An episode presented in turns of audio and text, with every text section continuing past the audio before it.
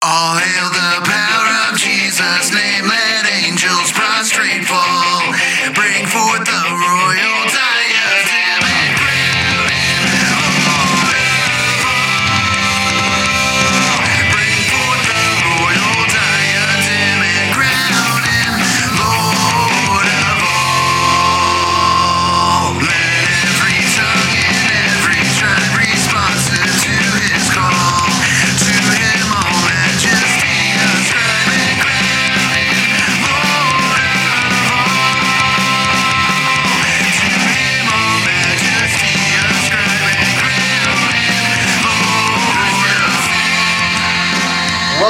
everybody to the Tag Your It podcast, and uh, we've got uh, Dave here. He's up in at home in Buffalo. Anyway, I am, Yeah. yeah. So, how's it up there in Buffalo? You know, it is great. It's, it's kind of a warmer day, but it's not as hot as it was last summer at this time. So, you know, I'm here in the office and it's great. I'm in my comfortable chair and glad to be here. All positive things as far as Yeah. that goes. Having a good day, having fun. Got to do some good reading and some good study, and uh, you know, it's it's a Monday, and generally those days I kind of uh, kind of check out of doing some of my pastoral stuff. Uh, and and by that I mean it's not that I'm not doing pastoral stuff. It's just that I uh, am doing uh, pastoral stuff in a in a slightly different way. Uh, I am kind of getting myself my rest, and so yeah, that's generally how my Mondays go. Uh, I I find that if I don't take Monday kind of away from doing uh, my pastoral role, then I don't really get a day off. So Yeah. I've heard people say bad things, like other things about that, but for me, that's kind of what works the best, anyways. So yeah, so that's kind of my. Mondays, and um, yeah. yeah. And Thanks for letting here- me um, thanks for letting me do the uh, show. You know, with you. Oh no, uh, this is a little good. early, and uh, yeah, and, and that's a that's a good good thing, and So yeah, um, that's right, everybody. You know, I'm we're we're here at five that. o'clock um, instead of our normal six o'clock because Dave had some stuff to do, and that's the cool thing about podcasting and live casting. We can do this all over the internet and have that kind of have that kind of thing going. So that's the uh, blessing and the beauty um, and God's creation and technology that uh, we get to build and uh, use to the glory of God. So anyway. Um, Today we're um, had our another uh, Presupp what's up episode. So uh, we've jammed uh, I guess uh, really four. This is our fourth Presupp what's up episode in a few weeks, isn't it, Dave? Yeah, yeah, it certainly is, and uh, that's that's going to be a, a cool, cool deal. I'm uh, glad that we're able to get a, another Presupp. What's up? In um, that's kind of the way we've been um, rolling here this summer for the most part, isn't it? Just Yeah. uh, doing our, uh, yeah, doing our, um, doing our, our Presupp. What's up? Uh, all the while uh, we are kicking along our summer working, uh, and so it's gone pretty well. So yeah, sorry, I'm just a little bit distracted because I accidentally set my uh, my watch party up in the wrong way. So Oops. Oops. yikes, yeah. So no one will get to watch it if, if that's the way that I do it. So, but well, anyway, uh, that means everybody that's watching this right now, share, share, share, get it out there. please, please, please, we're always grateful when you do share. Yeah, and we're and uh, thankful. that's an awesome thing. And I just want to say thank, So- thanks to the person that uh, we're actually going to have the sh- a show on or show with next week, right, Dave? Um, That she- is yeah. correct. Um, making sure that I'm saying her name correctly. Probably still not Andrea Di Lorenzo, Mhm. uh, who I learned was part of a um, New Age cult, and she, um, by God's grace, was able to be, uh, yeah, be saved from it, and so she's going to be on the program with us, and that'll be a good, good deal. Yeah, and so yeah, Yeah. not only that, but I found out that she was also a cheerleader for the Denver Broncos. So go Broncos, and we're, we'll have some good conversation. So I'm glad that she has uh, um, come to her the lordship of Jesus Christ and all that stuff. So I can't wait to be able um, for us to talk talk to her, especially in light of us dealing with uh, Christian witches and just the occult in general um, earlier so far this year. Um, this will be just kind of an additional, you know, just more of a resource um, to that uh, discussion that um, will actually probably be more like an ongoing uh, thing that we uh, do on Tag Your It. So that's the next thing coming up. Also, um, I think we've got a date now on the Freemasonry debate, which is September. Yes, sir. Yeah, so that'll be September 30th that uh, I have a lot of time uh, to develop a case, and so that is now. So we have the King James Onlyism debate, and now we've got the Freemasonry debate, and we're still working out all the details um, with Dave and I doing a two on two on a sort of an animal rights uh, proposition. So that's still in the works, but we've got some cool stuff coming on in the future. And then in the immediate future next week, again, we'll have another sort of discussion on the occult and, and things with Andrea. And so, again, thank you, Andrea, for sharing um, what you've shared about Facebook and all that stuff. That's been awesome. And uh, we um, appreciate uh, your support of Tag Your It. And again, can't wait to talk to you. All right, man. So you ready to jump in today? We're just going to run through this article on subjective morality and uh, objective morality. objective Secular. morality. Gosh, Yeah, sub- secular yeah, objective so- morality. Yeah, so I got. and where did yeah. you find it? Um, so there, there's a uh, website called the Objective Standard, and apparently they like to apply the principles of Ayn Rand's philosophy. So um, you know, if you know me on Facebook and you're following everything that gets talked about on there, you know I'm throwing around, hey, I've got an objective standard to offer, I've got salvation to offer, and you know somebody, I've got that one person. Um, that's fine, and it's fun, it's challenging, it's sharpening, um, and I love it and uh, to be able to share the gospel. Um, but anyway, you know, they don't think that Christianity has an objective standard. It's all subjective and stuff. So that's, um, you know, I kind of went out hunting down some things written about how uh, Christianity um, is not deemed uh, objective but a subjective standard. And so I am lying apparently. Um, so I just wanted to utilize uh, something out of my life to be able to, to put a resource out there um, that we do have an objective standard grounded in the triune God of the Scriptures. Um, and so, looking out there, found this on the objectives, uh, the Objective Standards website. And uh, do you do you actually have the name of the author, Dave? Um, Yeah, Craig yes. Biddle Yeah, is Craig- the author. Real yeah. quick, I want to jump back uh, just briefly. Uh, Ayn Rand uh, is uh, a novelist, the author of The Fountainhead and A- Atlas Shrugged. Mhm. She uh, was a proponent of something called objectivism. Um, she was an atheist, a secularist. Um, essentially, the idea was uh, you need to seek out the greatest good for you. Uh, And uh, some might like not like my very brief Reader's Digest version of her philosophy, but uh, that essentially was uh, she would have been a pro-capitalist, right, uh, in many ways, and so celebrated by a lot of libertarians, celebrated by a lot of people who are pro- pro-capitalism, uh, and we see kind of a clash in her worldview uh, based upon that idea. And so when you have a little bit of that setting, um, it kind of helps you to understand a little bit of what Craig Biddle is after here um, when it comes to Ayn Rand. And I think many, many high schools uh, have people read Atlas Shrugged. It's probably her most famous work.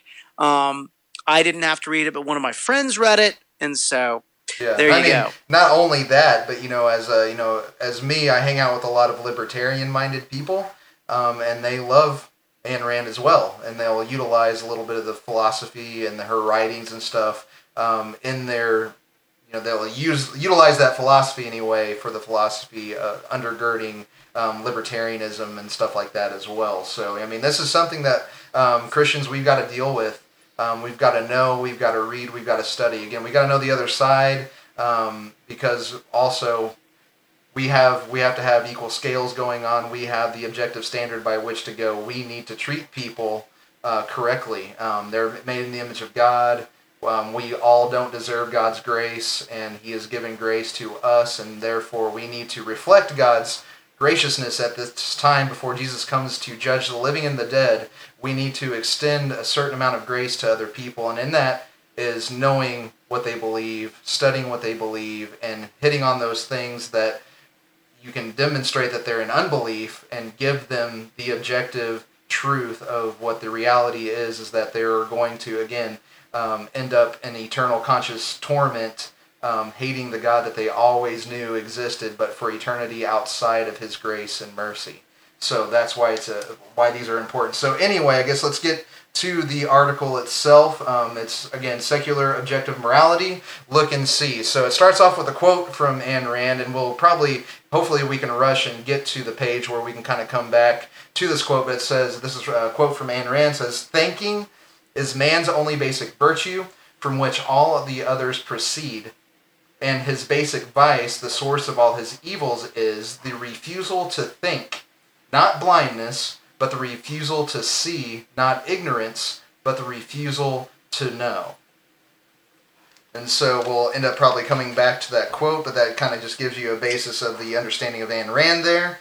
Um, uh, do you have anything to say, Dave? Yeah, I just wanted to jump Yeah. right in and say so. Just uh, just an overview critique of uh, Ayn Rand's uh, comment here. The idea that she is propagating again is thinking is man's only basic virtue. So when Ayn Rand begins to propagate or put forward an idea that there is a basic virtue, she is, of course, implying that there's some type of outside standard. There's some be- way by which to evaluate something as good or negative that is external to her because she's stating that this is a universal virtue. Yes. It is an objective universal virtue. And so, in order to appeal to an objective universal virtue, you must have an objective universal truth that everyone can comport to.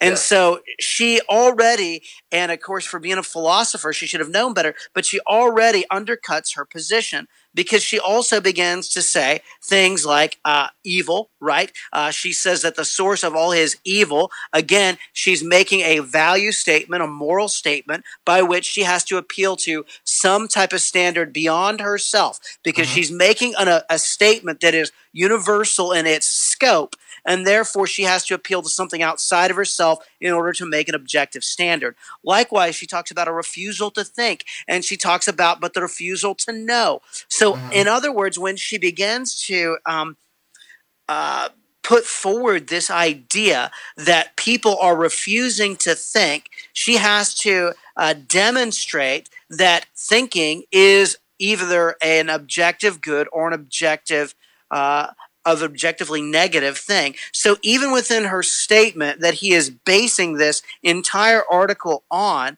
we can see that there's conflictatory uh, worldviews being put forward. You would just use uh, the quicksand quotient that Oliphint talks about here. Um, Yeah. But further, I want to say this too. Ayn Rand being an atheist, and I'll say Ayn Rand or Anne Rand, sorry about that. I've heard people say both, and I need to just be. You say Anne Rand, right? So Sure. I need to say Anne Rand too. Make me the standard. No. there you go. So Ayn Rand, when she talks about people knowing things, uh, her worldview has given up knowledge to use the ideas that Sye Ten Bruggencate puts forward. Uh, in other words, she cannot prove that she knows anything because she has given up the ability to have knowledge once she says that there is not a God. Yeah. And most of these ideas, I don't think Biddle has ever had to deal with or had ever had anyone put forward to him. Does that make sense? Oh, it totally makes so sense. yeah. So, So, I there's mean, my yeah, position and on that's, It's the only thing is like even if you can base it on like an objective person, again, isn't meaningful because an atheist, an atheism, um, if science means anything, we're just molecules of motion. Um, we're bags of protoplasm governed by random chance. We don't know if we're materially determined. We think we have free will, but we can't prove free will. Again, you have to utilize logic and all these things that we can't justify um, anyway on that worldview. Um, and so, really, is there any meaning? Is you know what is all that? So even if uh, if person values something, well, I might be getting ahead of ourselves a little bit. Um, but you know, even if somebody values something, does that make it truly ultimately meaningful, or is it still back down to an extreme individual subjectivism that can't be universal at all? Um, and then you get into the whole one in many problem, and that's what Cornelius Van Til was there to solve. anyway, Yeah, uh, but right we'll, on. Yeah, so we'll keep on uh, going in. So um, let's start um, after the quote. It's, uh, he says, "You've heard it countless times." And in various forms. If there is no God, there is no objective morality. If there is no God, anything goes. If there is no God, good and evil have no objective meaning, and so on. So, um, so this is, seems to be like the caricature of, say, Dave and I right now, as uh, we say that if there is no God, um, there is no objective morality. We're going to say that there's just absolute absurdity. So you know, but in the case of if in the case of morality, whatever the morality is, it's just an absurd, inconsistent with itself morality.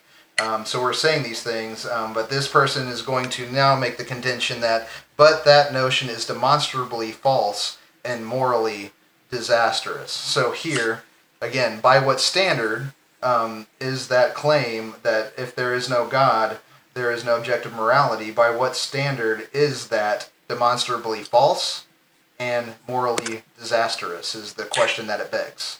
Yeah, and so I want to comment a few things on this. Number one, his statement, there is no God, if there is no God, there is no objective morality, is of course a objective statement. Yes. And he's already rejected objective truth. But I'd also say this that that's not the presuppositional position, actually. Yeah. We would say, because there is God, there is morals. We would reject the idea to start with there is no God. We would say, because there is God, we can see morals. We see morals, therefore there is God. And you've demonstrated that there is objective truth because that statement you would say is either true or falsifiable. At the point where you create a true or falsifiable statement and want to stand by that, you then have rejected your very own foundation. But also, here's the other element. Uh, what would be the problem with if there is no God, then anything goes? See, here's the reality.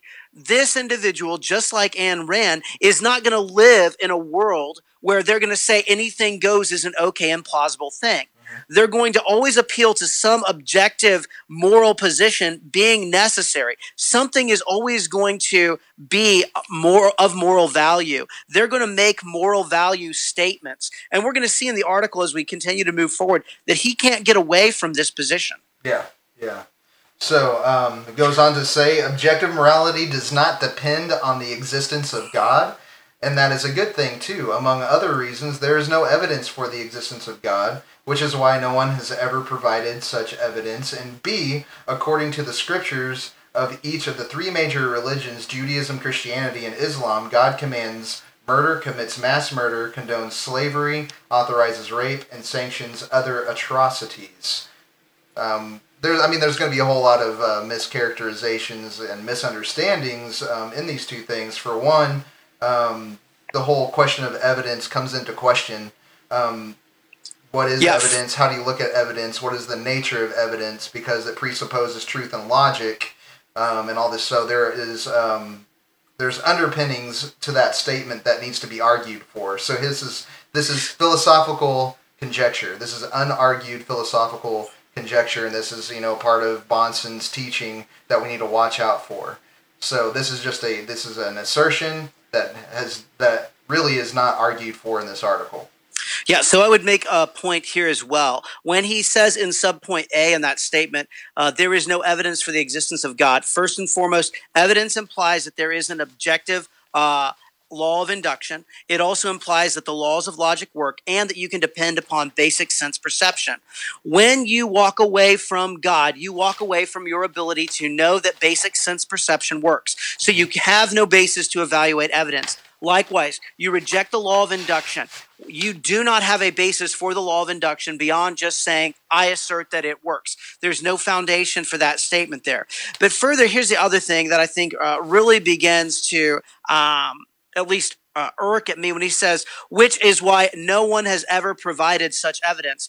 Um, first of all, I would say you have actually demonstrated the absurdity of your position by demanding that evidence exists. You've noted that you believe the law of induction works.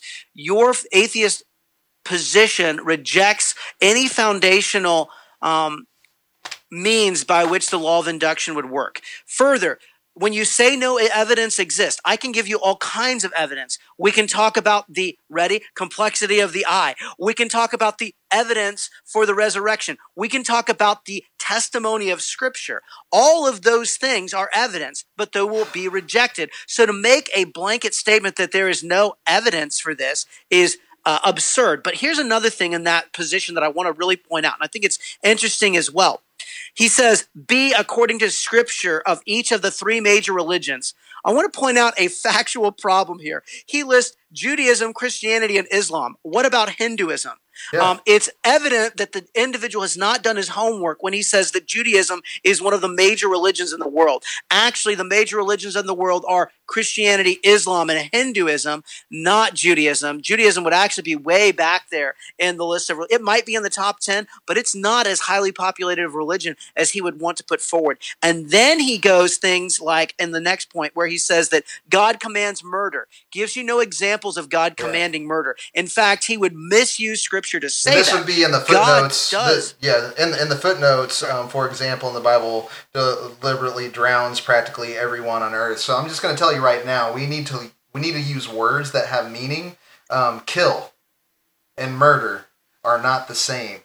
They're Yes. the taking of life, but one is the justified taking of life, and the other one is the unjustified taking of life. God did not murder everyone on earth. He killed everyone on earth. You know why? If you stay within the eternal bounds of the scriptures, they did not deserve even their like Adam and Eve deserve to not exist anymore, or actually they they deserve eternal conscious tor- torment. Um, but God didn't give it to them, and everybody that proceeded from Adam, all this posterity down to you and me, do not deserve the breath that we take whenever we are first born. And so, if God decided to flood the whole world to get rid of everybody that he wanted to get rid of, that it was justified for one. So you have to stay within the morality espoused in the scriptures from the God that created reality, because again, correspondence theory of truth, truth equals reality. The reality is the fact in the scriptures God created reality, therefore it's going to be true to what he made it. And so you cannot go from an outside standard and then bring it into the scriptures and go, that was wrong. You have to prove your standard is the correct standard. You have to base it in something that is obligatory universally, absolutely, um, to be able to make a claim that God does anything. We've had, I've already had the debate on the immorality of God, and I mean that was just a that, that didn't happen. so The other thing that I would point out here is just uh, really uh, a really important element. Number one, he gives us no basis by which to say that God authorized rape or condoned slavery. In fact, chattel slavery, the majority view of what we think about when we believe slavery, chattel slavery was strictly prohibited by Scripture. Mhm. That was not anything that God ever put forward as a good thing. But also, here's the problem: when um, when Mr. Biddle says things like murder is wrong, that uh, committing mass murder is wrong, that condoning slavery is wrong, that rape is wrong, or sanctioning other uh, atrocities is Yeah. wrong, he's appealing to a moral standard himself. That's nice for him to say those things are wrong. But he hasn't proven that those things are wrong based upon his worldview. He has to borrow from another worldview. He has to, again, equate that human beings have some type of dignity or value for him to even get to that point. If human beings, according to his atheistic worldview, according to the atheistic worldview of Ayn Rand, are at all of any meaning at all, you have to move beyond the position that they would propagate that human beings are essentially matter in motion. None of that is ever justified. He gives you no reason for understanding murder as wrong. He just presupposes it's wrong, but his worldview doesn't even account for how that is possible. And I see that you've lost me on the on the video. You haven't lost me on the, Oh, you're the still sound, going. have you? Okay, good, good. good, good. uh, but with that stated, he's demonstrating that there are morals, there are things that he is objectively stating have to be true, but he gives you no basis by which to account for his statement. Does that make sense? Yeah. Yeah, no, I mean, yeah. So you, you get to that point, but I, I think here uh, the next point that he makes um, is where we really need to dig in on this issue. And I hope that everybody can see me and hear me out there. I think there's connection issues going all around in my internet, and that's why things are kind of going on. But uh, um, anyway, it's still recording. If you guys are missing this, you'll see it on YouTube and via the podcast. Anyway, That's we right. still hope you guys try to interact and let us know um, what's going on on your end as well. But anyway, the next uh, point that he makes, um, which Hey, is I'm where seeing the video just fine, by the way. cool, awesome. So anyway, uh, what we need to do to where we can offer um, the alternative to a, a worldview anyway. It says he says further morality based on commandments is not objective but subjective.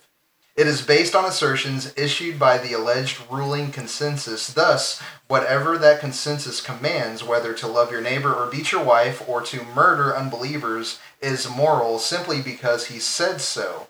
That's the very essence of subjectivity. Now, I'm going to tell you right now, um, in, in at least in my experience with what's going on, uh, at least on my conversations with on Facebook right now, even though uh, there hasn't been any sort of answer to the question on how do does the person believe um, I am subjective or that the Christian is subjective. They have not given me the reason why they believe that, um, and I keep on saying that there is objective morality, and this is it because people believe that Christianity, as far as what the scriptures teach, uh, we only do Can I call you stuff for a minute? because God Yeah. said so. Yeah. we're in the middle of something on.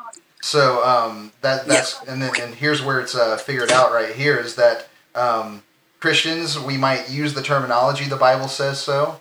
Um, we might use uh, Jesus said so, God said so, and I mean that that's right. He has said things, he has spoken. Um, but one thing that I think that we need to really look at in our discipleship and in our witnessing and evangelism, the thing is that that is not completely correct though, because God is so uh, reality is the way it is because God created it so. And so this person has a faulty understanding, maybe by faulty witnessing, faulty whatever the case may be. They're still responsible for not really, you know, engaging with the text and understanding the text and hermeneutics and all that stuff to get to the point that Christianity does not sell you subjectivity. Um, That's right. Christianity is based on the the objective character of the triune God. Um, and so whenever God, so let's think of it. Um, what we really need to understand is uh, when you look at Romans uh, five, and whenever it says, "In Adam all die, and in Christ all are made alive," um, you know, death through into sin came into the world through one man, um, and so whenever you're looking at it, um, because of Adam, all men sin, and even though before the law death reigned, why? why did death reign? Why did people die? Why were people why did why did people still get the wages of sin? Well, they were still sinning. What were they sinning against? Well, the law hadn't come, so God had not said, "Do not have any gods before me." God had not said, "Do not steal, do not covet." It was because Christianity actually believes, and I can say it in the uh, chapter four of the London Baptist Confession. Um, it said, after God had made, in chapter 4.2, after God had made all other creatures, he created man, male and female, with reasonable and immortal souls, rendering them fit unto life to God for which they were created.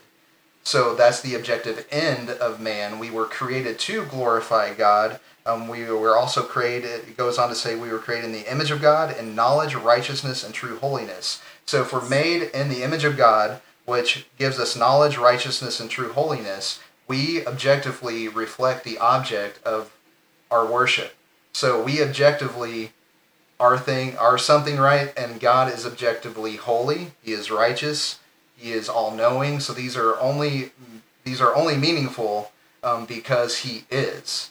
And so before the law ever came to Moses, um, mankind was responsible. Why? It goes on to say in the um, in this that. Uh, having the law of God written in their hearts and the power to fulfill it, and yet they were under a possibility of transgressing, being left to the liberty of their own will, which was subject to change. So the law is written on the heart. We possess inherently the law of God. We are made in his image. So this is what is the objective nature of the law. So it's people sinned against the law before the law of Moses, before you can say God said don't steal, don't murder, have no other gods, all those things. It's not because God said it, it's because that's just objective reality. so that I mean, so this, this person does not know the Christian um, understandings of things, and like I said, it could be through faulty preaching and teaching on the subject, faulty witnessing. But then again, you're still responsible to go to the scriptures and study and understand hermeneutically what Christianity should teach. Yeah, Adam, I think you just tore that up really, really well there. Um, it's kind of fun. I'm I'm watching you, and my my uh, video is a little bit behind you because I'm watching it live, Oh, yeah. right? Uh, so it's uh, you know, it actually is kind of nice. Uh, I get to think a little bit more. Um, and I just want to comment one thing, and I kind of took this paragraph a little bit different than Mhm. you.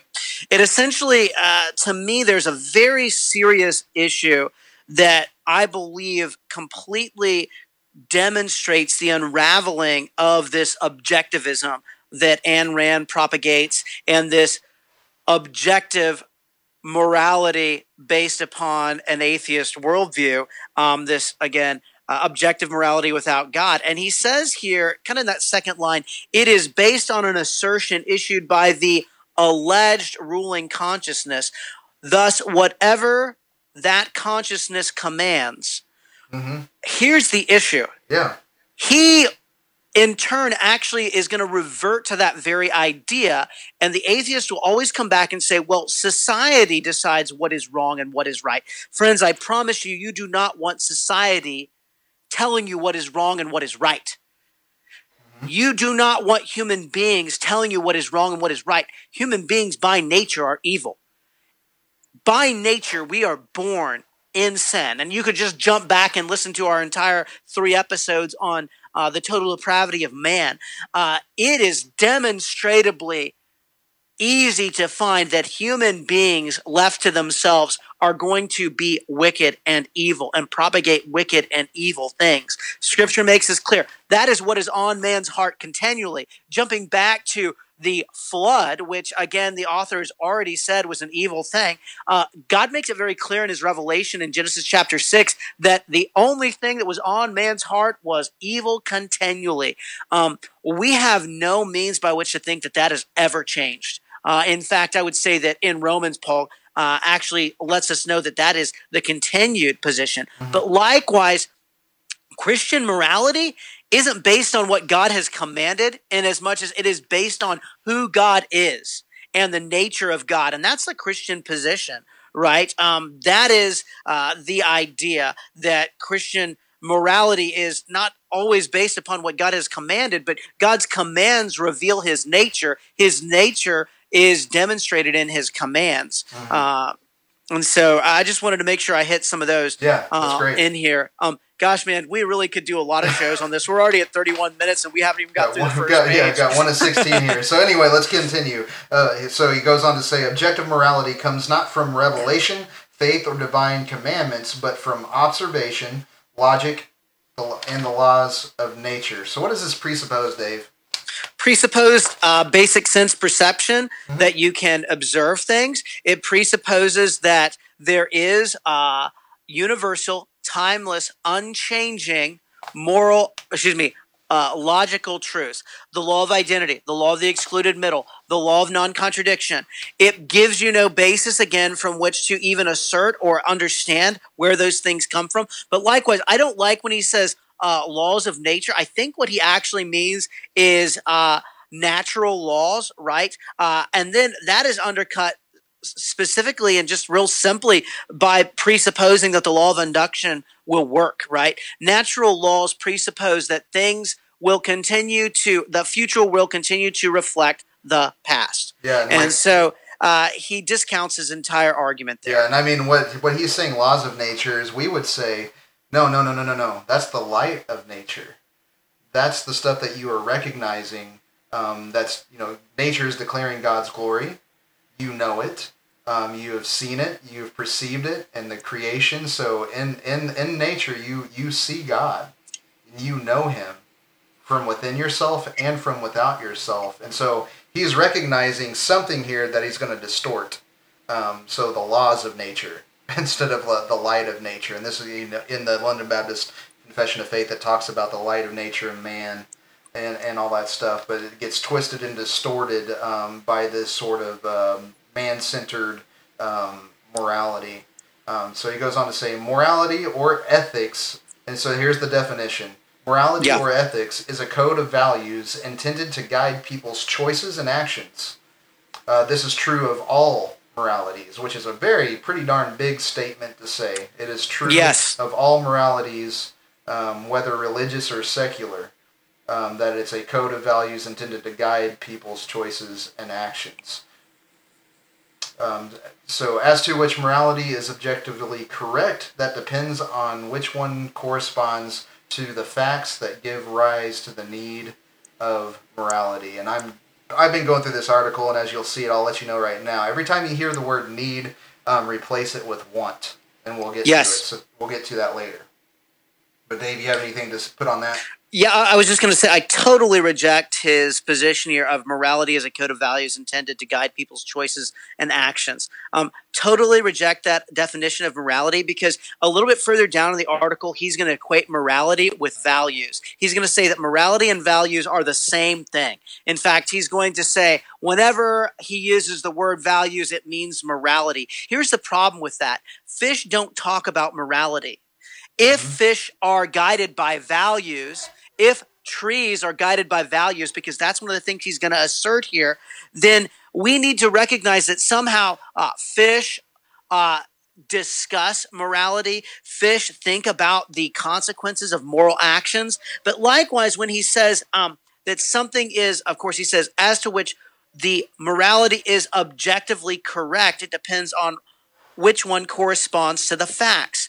Um, I don't know what he means by objectively correct. Again, Yeah. he's never proven that there can be an objective truth. He's only made assertions, right? He's only put forward uh, his um, assertions that something is the way that he says it is, but has never proven it. And that's going to be the real problem that you see happening over and over and over again. Here's the other idea when he says that this is true of all moralities he needs to prove that all morality all, that all moral actions are guided by a system of values that are shared within a society Yeah, and here's there's the problem there's not no all societies yeah go for it. yeah, it and I'm just saying there's no citation on that statement to like give us another article he's written or anything like that because there are some other um, parts of this article where he'll footnote uh, another article he's written. So this is a pure assertion without any backup.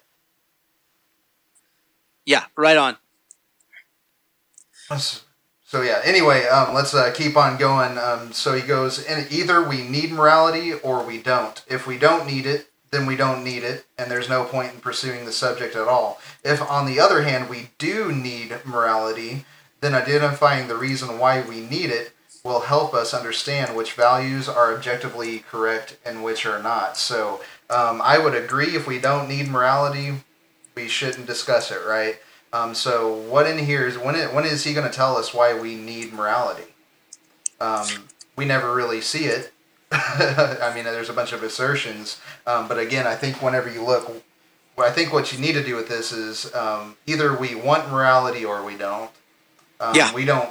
If we don't want it, then we don't want it, which is you know it's funny, and um, and there is no point in pushing the subject at all. But if on the other hand we do want morality, then identifying the reason why we want it will help us to understand which of the values are objectively correct and which are not, which would then reduce objectively. You can switch that out to subjectively because it's all based on wants. Um, so I know I've said in the past, um, without God, you're going to be left with a subjective morality based on wants. And if you're going to try to be rational, there is a fallacy called the pathetic fallacy, which is an argue from emotion, and that's all morality is. Um, I don't want to be killed, therefore don't kill me and I don't kill you. Um, that's a subjective social contract um, based purely on emotion. Doesn't mean it's true. Doesn't mean killing is wrong. Um, it just means you just maybe shook hands with somebody, um, but you can't really obligate um, anybody else to outside your circle. So, and I have not seen any universal obligations come out of anything, especially this ar- article as well. Yeah, let's uh, let's move on here a little Yeah. bit. Um, do we want to uh, cut the program now, or do we want to just keep on Keep going. All right, Keep man, going. I'm with you. Let's I'm give with it. you. Let's give them an go. hour. I'm with you. Straight up, man. Yeah. So, because morality is a code of values, in order to understand why people need it, we must first understand what values are and why people need them. Um, and then this is why Ayn Rand, the philosopher, began her inquiry to morality um, with the questions what are values and why do people need them? And so we'll follow Rand's approach to take these questions um, in turn. So, what are values? Looking at reality, we can see that values are things one acts to, to gain or keep. Uh, for instance, you act to gain or keep money, or you, you value money. Students act to gain or keep good grades. They value good grades. Churchgoers act to gain or keep a relationship with God. They value that relationship. People act to develop or sustain fulfilling careers, to establish or maintain romantic relationships, to gain or keep freedom, and so on. So, the, So let me jump yeah. back real quick, Adam. I'm sorry. Uh, number one, when he talks about morality being uh, morality is a code of values, Christians would reject that Yeah. one hundred percent. Uh, No, morality is not a code of values. So what he has done is, and this happens over and over again. He's put up a straw man, and he has created a definition for morality that Christians would reject. He's actually presented a definition for morality that I don't think any ethicist would actually accept. I don't even think that Rand taught this exact idea that he's putting forward here. But also, he says, well, what are values and why do people need them? See, the problem is that values are subjective because they're only experiential, right? Um, there is no, again, authority by which Ayn Rand or even the author of this article can again define morality as a set of values that guides people and what happens is when he does that is he expands the ground so far and we're going to see it here because when he begins to put forward the idea that uh, that um, trees have values and animals have values he's expanded the ground so far by this definition that it's laughable and you can barely take him seriously much longer than this but he throws up again uh, what i believe is a really crazy idea. And also, he says again, values are the thing one acts to gain or keep. Again, so values are inherently inside of a person, according to the author. Values are not a subset which guides from outside, mm-hmm. they're all inside. And therefore, what is inside my head cannot be inside of your head. And what's inside of your head can't be inside of what's my head. Therefore, we can't have an objective standard based upon his very argumentation. So I hope it wasn't too long of me No, to get, but I just had to get that out there. That was great. So anyway, so yeah, so the key concept here is to act. Values are objects of actions. If someone doesn't act to achieve good grades or develop a fulfilling career or to establish a relationship with God, then he doesn't value that thing in question. He might want the thing, he might dream about it, he might tell himself or others that he values it. He might feel that he should value it, but if he takes no action to gain or keep a thing, he doesn't truly value it. That is why if a child leaves his bicycle out in the elements to rust, his parents properly say that he doesn't value the bicycle. A value is that which one acts to gain and keep. So why do living things pursue values? What are values for? So this is the next question. At this point, we can see, as Ayn Rand observed, that the concept value is not a primary. It presupposes an answer to the question of value to whom and for what. It presupposes an entity capable of acting to achieve a goal in the face of an alternative. So, a tree fra- faces the alternative of reaching water and sunlight or not. A tiger faces the alternative of catching and keeping its prey or not. And a person faces the alternative of achieving his goals or not. To whom does the alternative matter? It matters to the organism making the action. So, again, that makes value subjective, doesn't that, Dave? Not Yes, sir. Okay. Just, just, just, you know, keeping it, keeping it real here. So here's the interesting thing too. When he says that values are objects of actions, Yeah. right? Again, so he's saying that morals, because for the author, for Mr. Biddle, values and morals are the same thing. That is the same term. He uses those two ideas in the same idea, or in, he uses those two terms synonymously. So when he tells you that values are objects of actions, so then morals are something that we get, not something that guides. There's something to be achieved, not something that should direct. And that becomes real problematic because then again, he says, broadening our view, we can see that values pertain not only to people, but to all living things. Here's the problem with that. When he says all living things, he needs to define living things because, according to an atheist worldview, we are simply objects uh, we are simply matter in motion. So when he expands the ground to say, well, all living things, he needs to give us an understanding of what life actually means. Because according to his worldview, human beings and animals and plants are merely more highly organized, non living entities. Mhm. And so, what basis does he have for defining these things? And you might say, well, Dave, that's kind of a silly question to ask. No, it's really not, because here's the problem. And he even begins to, to tip his hat to it when he talks about how rivers flow, but their motion is not self generated.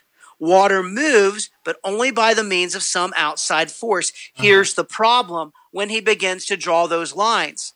According to an atheist universe, when it is consistent, Yes. we are simply responding to natural law. There is no thought except that there is chemical reactions in our brains that are guiding us down the path. That's where things get really, um, in my mind, messed up. Uh, and so that's one of, uh, again that's one of my thoughts again only again living things are unique in this respect only they take self-generated goal-directed action. But i need that to be proven. I don't believe if you're going to uh, if you are going to stand on the atheist groundwork uh, and their foundation that you can objectively say that living things take self-generated actions because we're not. Our minds are simply chemical responses. But he demonstrates that he doesn't believe that because he's talking about morals. He's talking about values. Mm-hmm. He's talking about goals. Guess what? Chimpanzees don't talk about goals. They might have goals but they don't talk about them.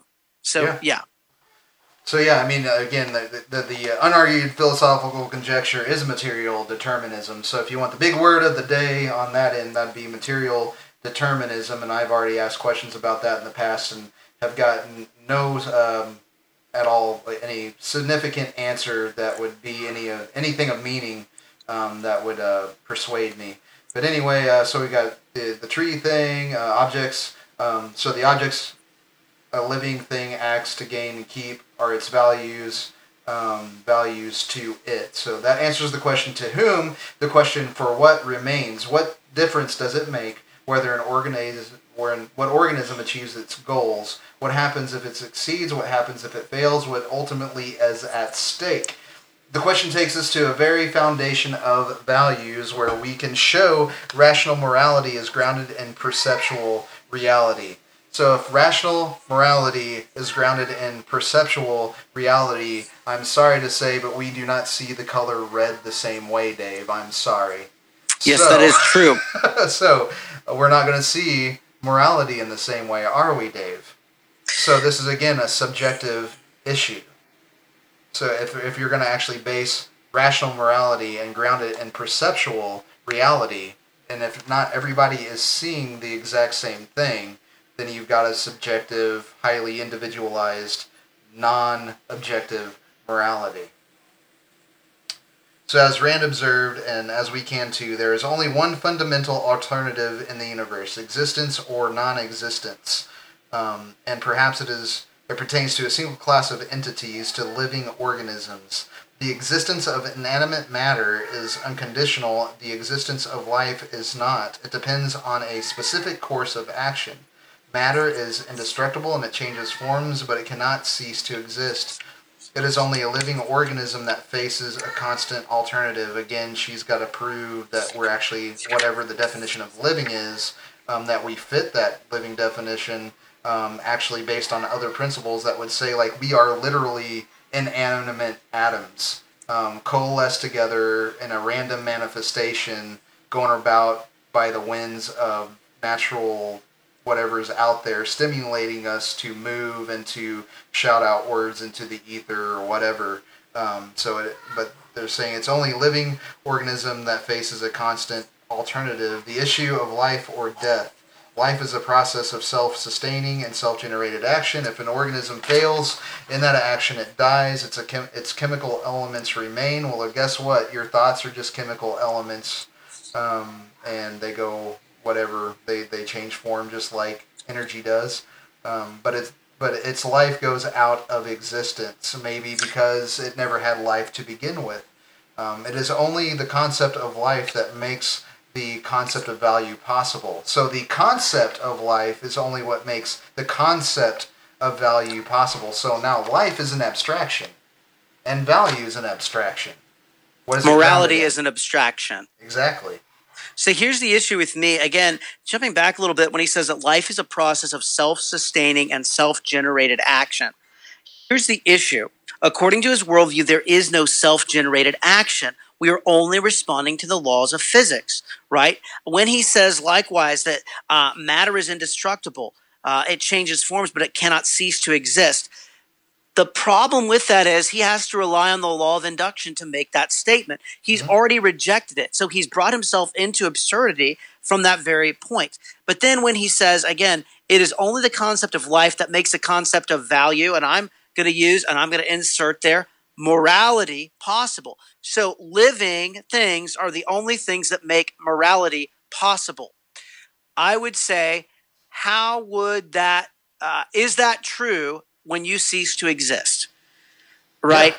When all life ceases to exist, that means that there is no morality. So there was And I would yeah, say- there was no morality before life comes into play, and then there's no morality when life then ends. So it, it, it begins and ends with whatever this definition of life is. Bingo. So yeah, I mean, I wrote there. So what? There's no, uh, you know, so what if if the there's no like they have not given any sort of uh, there, there's no obligation. There's no like real meaningful thing in here. Again, stardust, uh, meat bags moving around, whatever. Um, so what if somebody values something? So what if somebody has a life? There's still no meaning behind those two things. They're just uh, presupposed. Uh, they're not going to define anything, and so they're trying to define value. But if uh, value is based on an undefined concept of life, then value still is meaningless in this conversation. So they go on. Um, the reason why living things need values is to live. The answer to the question for what is for life. So let me read that again, because whenever you, whenever I have to read this, you know where I'm going. I had to read it twice. Yeah, there's two arrows I wrote, and they're curved, and they're pointing in each other's direction. Uh, anyway, the reason why living things need values is to live. The answer to the question for what is for life. To so, what so do you need? he's you need to live for life. You need to live for life. That's called begging the question. yes. Vicious circular reasoning. So here we go. There's our problem. Which circle, huh? That's right. Well, here's the thing that I would say again. Remember, when the author writes about how, uh, whenever he uses the term values, he's using the term morality, right? So the reason why living things need morality is to live. This is going to be a key piece. He has demonstrated that he values life, but cannot provide a reason that human beings are of value or that life is of value, of any real value beyond the assertion of his three pound brain. Yeah. Yeah. So I mean, it's one of those things. Again, um, put that uh, the word want and need. Why do living things want values? Is because they want to live. Again, there's no reason for them to exist. For one, they just happen to exist, and uh, basically, if you're in a mode of survival, which is the only kind of thing that could happen in an evolutionary worldview, survival. And this is what goes down. Like if we skip another thing, like he says, life is conditional, and he says an organism's life is the ultimate value. And so this makes uh, morality and values completely. There is no selflessness in this uh, in this morality. So I guess in this morality, being selfish is not a immoral thing. Um, for one, um, if an organism's life isn't its own ultimate value, it is a selfish morality. Um, so, But I would say that that would not ever be true to this guy. I Yeah, oh, promise yeah. you that if this gentleman had kids, he would then have made, and, there was a life or death situation, his kid's life or his life. The highest moral good for him, then, if he was going to be consistent, would be to let his kid die and for him to continue on. That would be, uh, that's even like, I, I, again, this is where Rand, I think, is uh, this objectivism. Um, the author here, Mr. Biddle, is 100% consistent with her. The most important thing is me. In other words, I am my God, and that is my highest moral principle, is to sustain my life for my greatest good, and that is the best thing that I can do. Exactly. And so, I mean, but again, we, we've got this selfishness. You know, it says an organism's life is its ultimate value. Well, who says? The organism, but not all organisms will probably say that. There's probably some selfless organisms out there that will say, then you have to prove to them, well, no, your life is the ultimate value. And it just becomes a, you know, no, a non neutral um, met argument anyway. But, uh, he says that that being the ultimate value, he says the ultimate goal or end toward which its actions are the means. Consequently, an organism's life is its standard of value.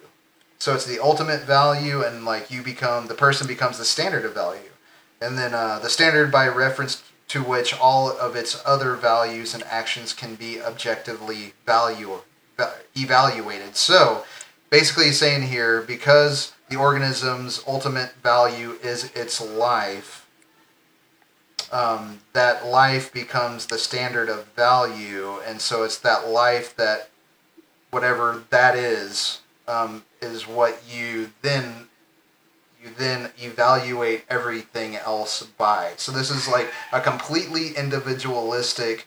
I'm the arbiter of truth. Whatever I say is what it is. I say it is. This is somebody claiming to be God.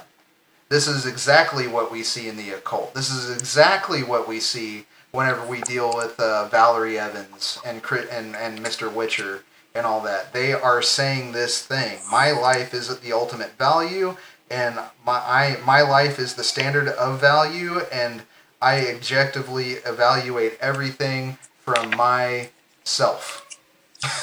and now you got you see a problem now because that's what people do. If this is what people these are people are living by this, but you're going to see them not being able to live in that, and it's going to that beach ball is going to come up and and they're going to be inconsistent somewhere because they do recognize the Christian worldview. By the way, Yeah, and that's why this idea and this concept of morals is so important because highly evolved fish don't talk about morals. You don't, to borrow the terms of others, you do not go from fish to philosopher. Meat robots don't worry about their offspring. Um, these things are uniquely human because we're uniquely made in God's image. So, Adam, I think this is probably about where I'm going to have to cut off because I'm going to Yep. have to run. So got that means we'll- six. I want to pick this up though because I think there's good things here. I knew this was going to take Yeah, a good time, yeah. and I love being able to jump into things this like this, man.